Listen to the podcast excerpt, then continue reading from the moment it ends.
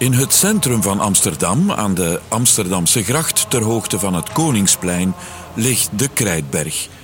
Dat is een kerk, zoals ooit een zogenaamde schuilkerk, zoals er in Nederland wel meer waren. Kerkgebouwen die van buitenaf niet herkenbaar waren als kerkgebouw. Ze zagen er bijvoorbeeld uit als neogotische koopmanshuizen. Dat heeft ermee te maken dat de Calvinisten in de 16e eeuw tijdens de Reformatie alle kerken lieten confisceren. Katholieken moesten hun toevlucht nemen tot illegale kerkjes in bestaande gebouwen. Van bij de start van de Krijtberg werd die bediend door paters en broeders van de Sociëteit van Jezus, anders gezegd door Jezuïeten. Dat is vandaag nog zo. Vandaag is de Krijtberg een rectoraatskerk en het gebedshuis van een binnenstadsparochie met een eigen statuut en een eigen bonte groep parochianen. Het jaar 2022 zit er zo goed als op. Het weer is koud en guur.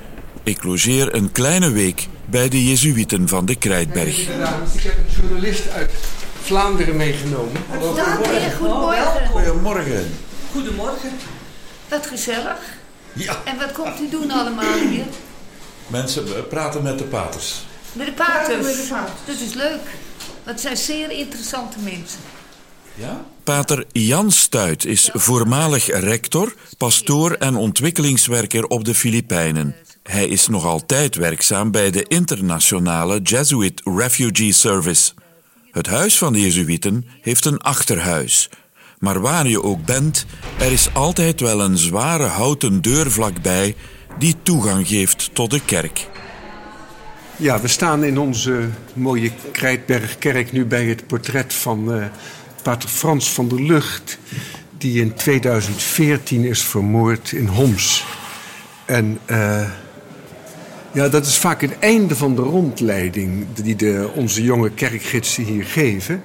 En dan zien de mensen dat bordje, geboren in Den Haag 1938, vermoord in Homs 2014, bruggenbouwer en martelaar in Syrië.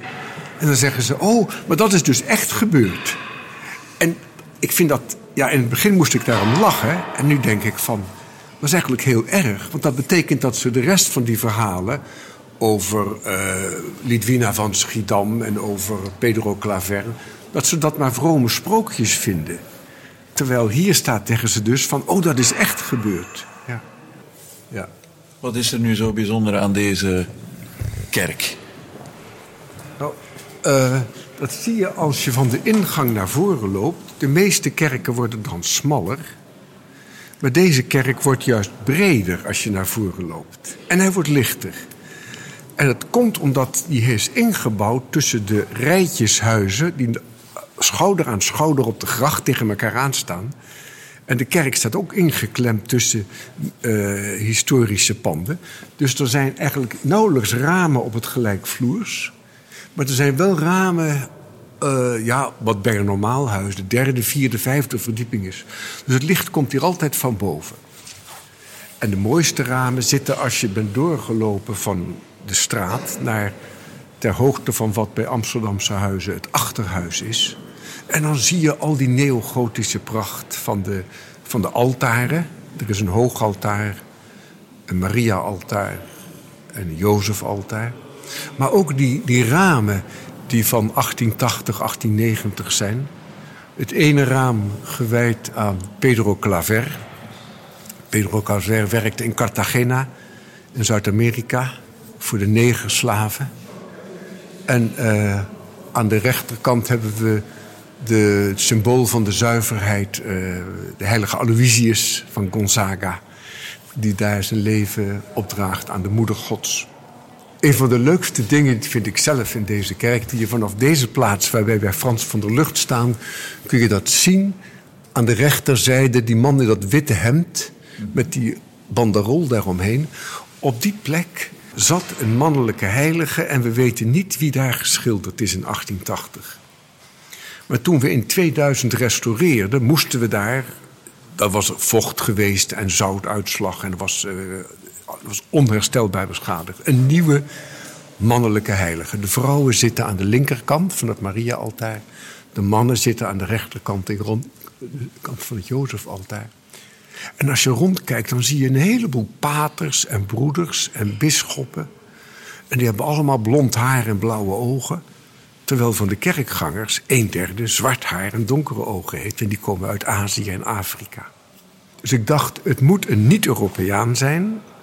Een man en liefst getrouwd. Want het zijn allemaal heilige paters en broeders en bisschoppen. En de meerderheid van de kerk zijn mannen en vrouwen met kinderen. Dus ik heb gezocht naar iemand van buiten Europa. En ik heb hem gevonden in de Filipijnen. Uh, en dat is Lorenzo Ruiz, die uh, martelaar is uh, in Japan voor het geloof. En er is van hem één uitspraak bekend. Als ik meer dan één leven had, ik zou ze allemaal geven voor Christus. Het gelukkige toeval wilde, het, het, werk was opgeleverd, het, we waren klaar.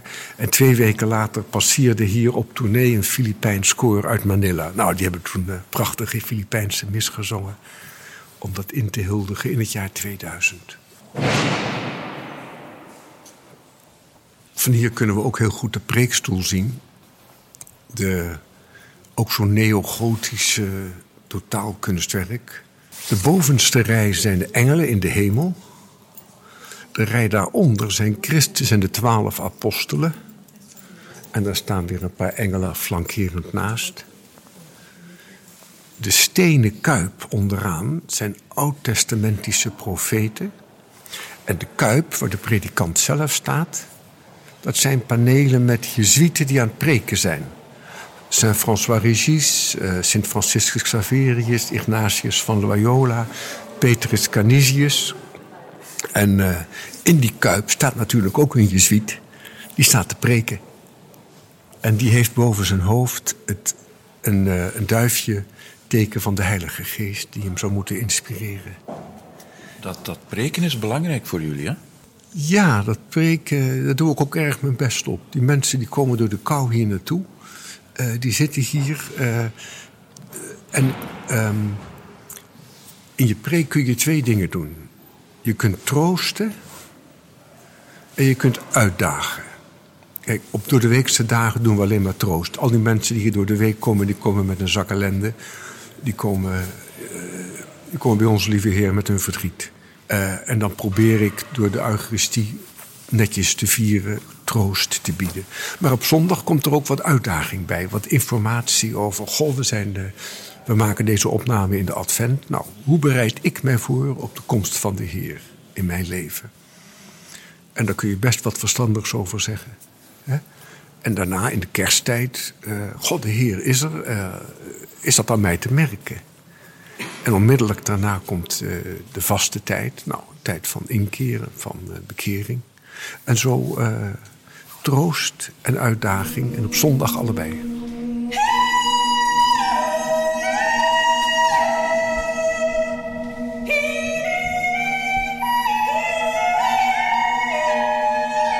De Krijtberg. Jezuïeten in Amsterdam. Een reeks audiodocumentaires van Leo August de Bok. Een programma van Kerknet in opdracht van de Jezuïeten in de Lage Landen.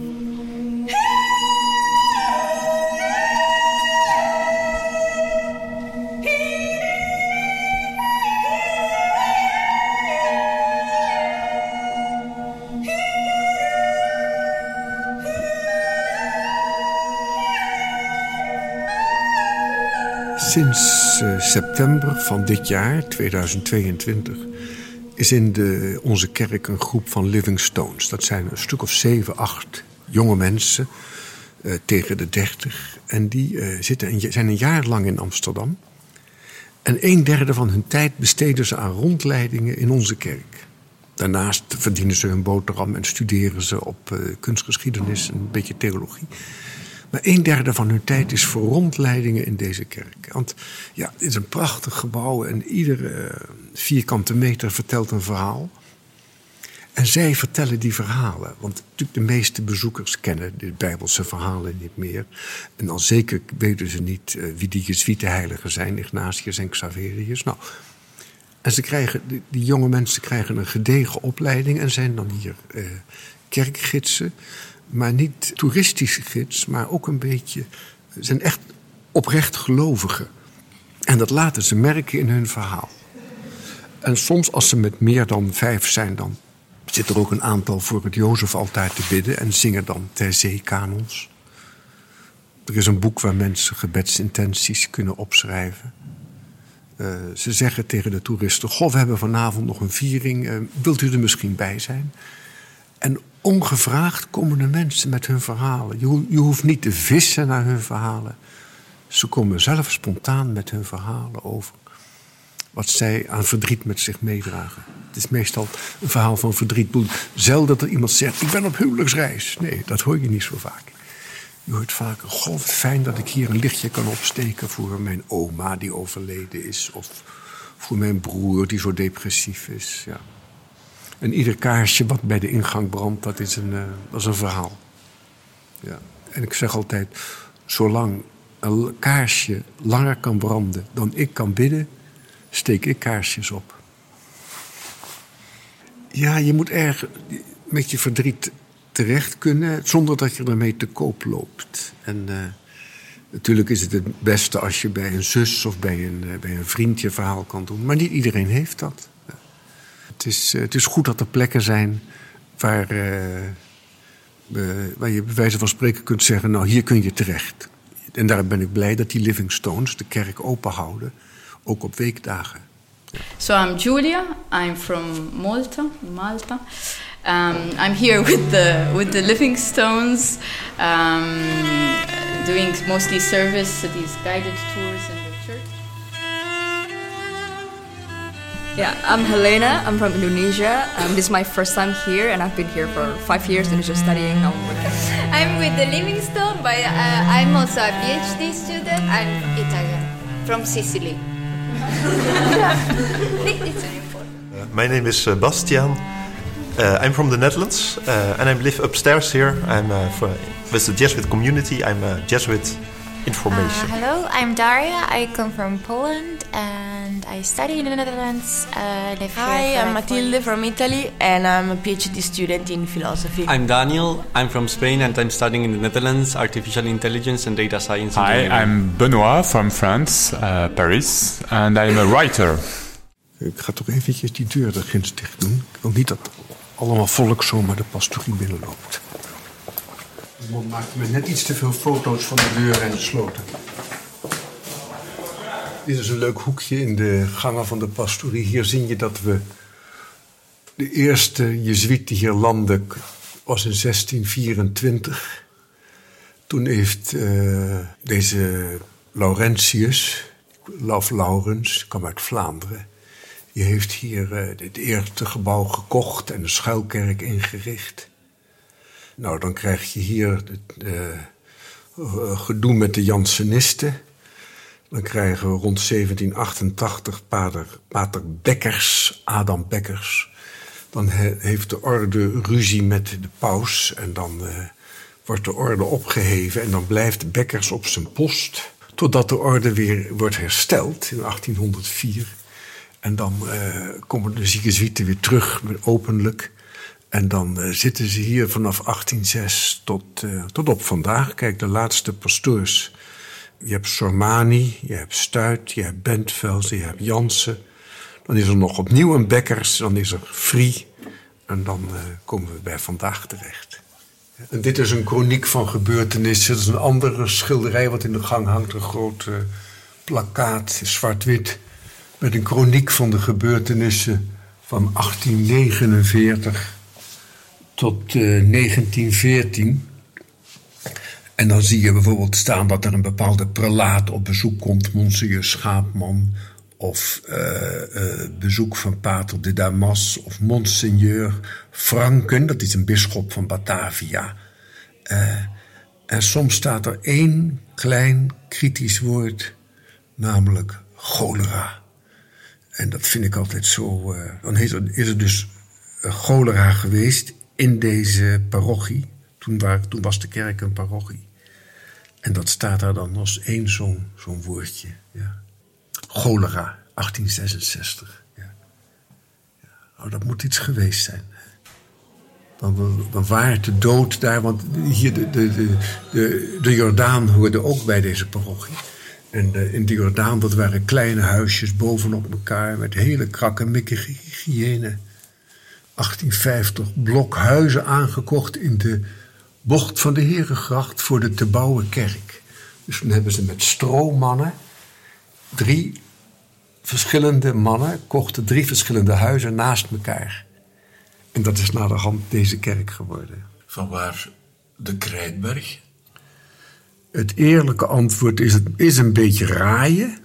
Degene die er het meest van af weet, Pater Begijn, die zegt dat hier waarschijnlijk iemand was die uh, vrachtvervoer had op Dover.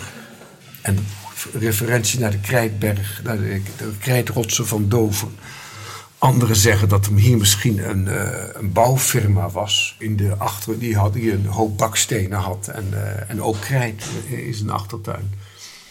Het eerlijke antwoord is: het blijft raden. Als het s'avonds acht uur is, dan is het hier doodstil. En dan zijn de mensen weg. En dan loop ik nog even binnen en dan ga ik op een van deze banken hier zitten. En dan denk ik aan de generaties die voor mij hier geweest zijn. De generaties van Jezuïeten, maar ook met name de generaties van de kerkgangers. Hè? Uh, die hier uh, met hun verhalen gekomen zijn, die hier uh, mensen begraven hebben, die hun kinderen hebben laten dopen. Ik vind dat iedere keer weer indrukwekkend als ik, als ik, aan, als ik net zo sprak een mevrouw en haar man is afgelopen zomer hier begraven. Ja, dat is voor haar de plek waar dat gebeurd is. Hè? Mensen die hier trouwen, die blijven dankbaar en die, die, die, blijven af en toe terugkomen. Ja, we komen nog eens kijken naar de kerk waar we getrouwd zijn. En er is zo'n kerklied dat, dat hier, dat heet De vreugde voert ons naar Gods huis, waar het heil aan ons geschiet. De vreugde voert ons naar dit huis, waar het heil van God geschiet. God roept zijn naam over ons uit en wekt in ons dit lied. Ja. En ook met regels als waar nog de wolk gebeden hangt, van die zijn voorgegaan. Nou, dat zijn mooie dingen. En dat lied zegt het voor mij, uh, wat die plek is. Ja. Dat hebben we ook gezongen bij het uh, Xaveriusfeest op 3 december. En het, uh, ja, als, als die hier staat, dan zie je de glas- en loodramen boven de hoofdingang. Nou, die zijn gemaakt door mevrouw Gisèle Dailly van Waterschoot van de Gracht. Een beetje een lange naam. En toen ik hier twintig jaar geleden de mis deed... toen kwam zij vrijwel dagelijks in de mis... En, uh, dus zij, had dat, zij was toen al uh, 95, 96. Ze woonde om de hoek op de Herengracht. Heeft onder de oorlog uh, allemaal Joodse onderduikers gehad. Die ging in de dakgoot liggen als er huiszoeking was, daar kon ze over vertellen. En meteen na de oorlog, in 1947, kreeg zij de opdracht om hier die ramen te maken. En een van de belangrijkste dingen daarin is de afbeelding van vrede, Pax.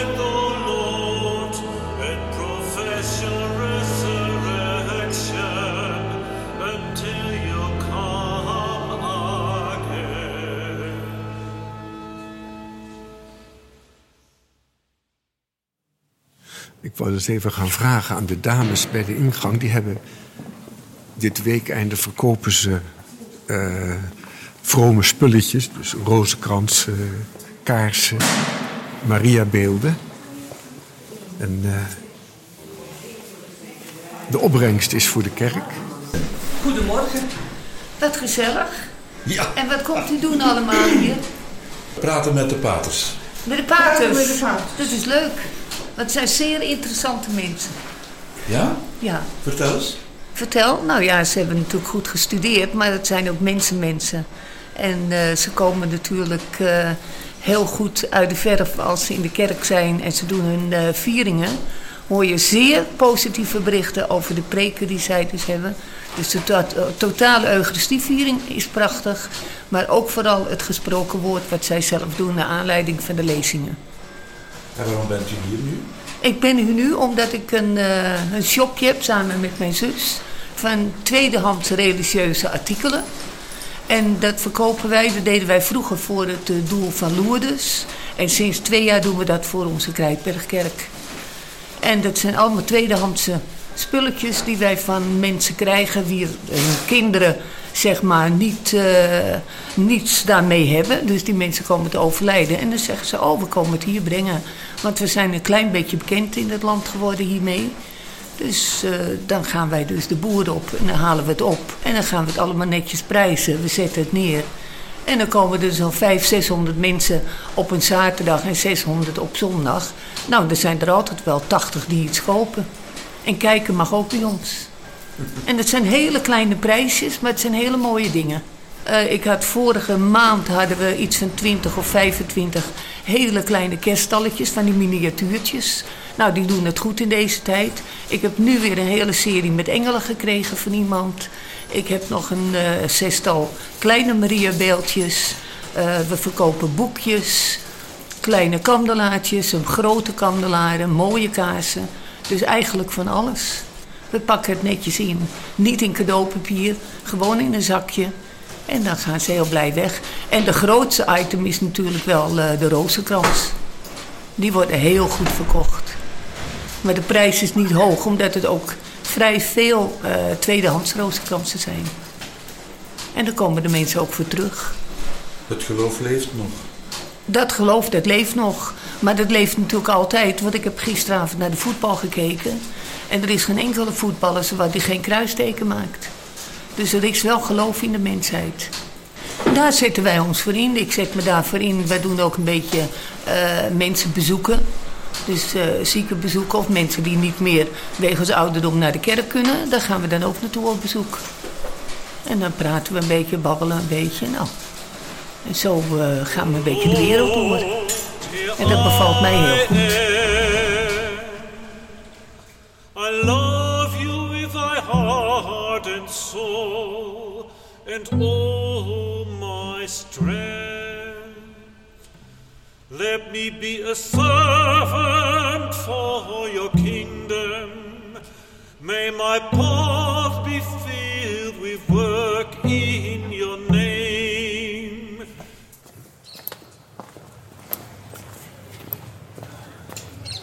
Van buiten is het geen bijzonder gebouw, maar van binnen wel degelijk. Ja, ja die jongen die heeft de afgelopen, die net nu naar binnen gaat, die heeft de afgelopen maanden ook uh, negen maanden lang uh, geestelijke oefeningen gedaan. Iedere dag een uur mediteren. En dan uh, één keer in de week een gesprek met een pater. Dat, ja, dat zijn ook van die dingen die hier gebeuren. Dat mensen. Uh, dus niet alleen hebben we hier de, de, de, de, publieke kerk. We begeleiden ook mensen in geestelijke oefeningen. En dan helpt u ze keuzes maken. Nou ja, uh, je, je, probeert samen te ontdekken wat het innerlijke kompas zegt. Hè? Wat, uh, en dat gaat op het kompas van de innerlijke vrede. Ja. Kijk, je ziet hier dus het. de kerk is van 1880 pastorie is van 1820, die is wat ouder. Uh, en dat ge gebouw daarnaast, dat heet Spuizicht. Dat hebben we, wordt nu klaargemaakt voor de Living Stones om te wonen.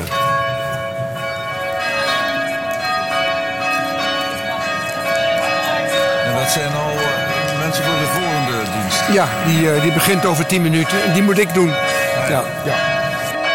Oké, okay. ik ga me daarop voorbereiden. Ja. Die mevrouw die me net aansprak, die sprak mij aan over haar vriend die in de kerk zit. En, uh, oh ja. Of ik iets voor hem wil doen.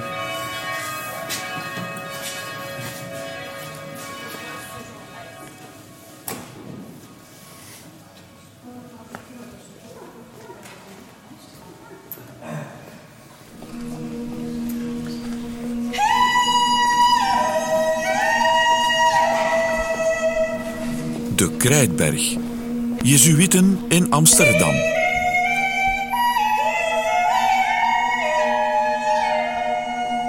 Dus we gaan rechtsaf, want tussen de communiebank buigen we. Ja. Dan gaan we naar het altaar en dan begin ik aan die verre lezenaar. En dan dus geen kruisjes Oh, mag wel hoor. Ja, mag wel. Kunnen ze zien dat we eraan komen.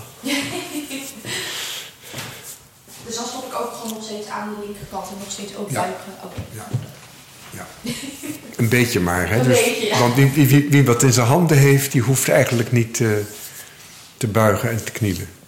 Dus degene die met lege handen zijn wel, maar degene die een wierooksvat draagt of een processiekruis, die hoeft dat niet te doen.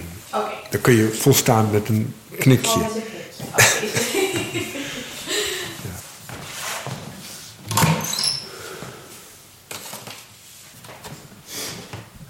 Lijstje met die verjaardagen en sterfdagen van Vlaamse en Nederlandse jezieten.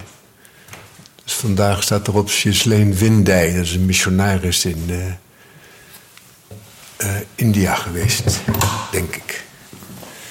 Maar ik heb hem niet gekend.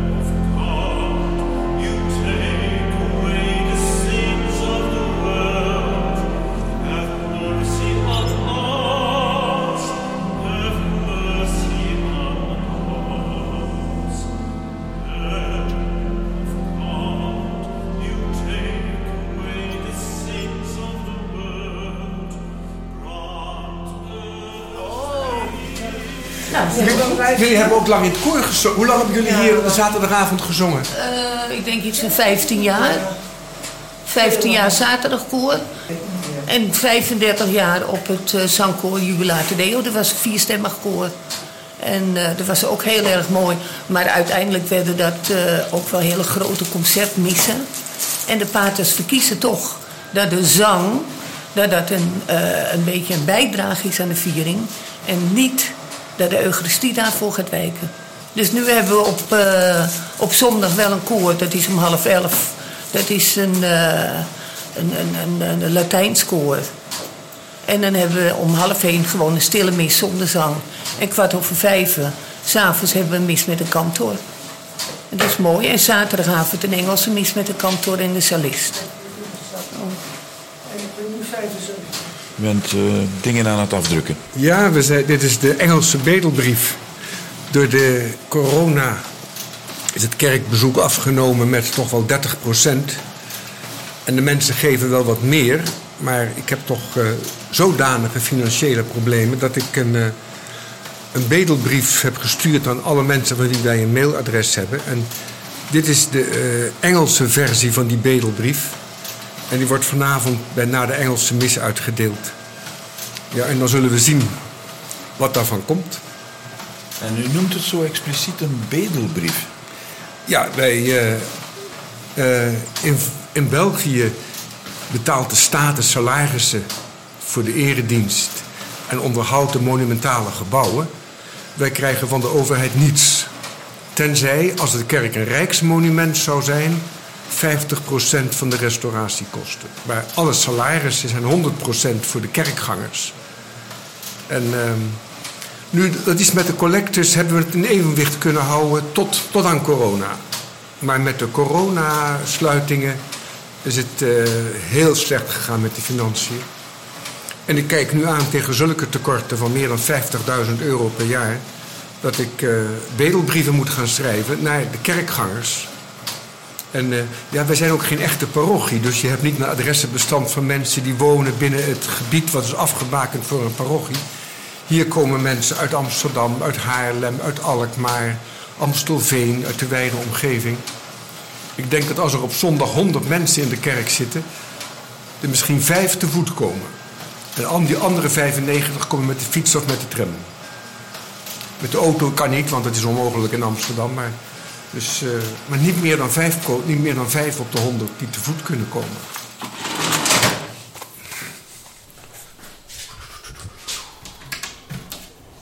U luisterde naar De Krijtberg, een reeks audiodocumentaires over de Jezuïeten in Amsterdam.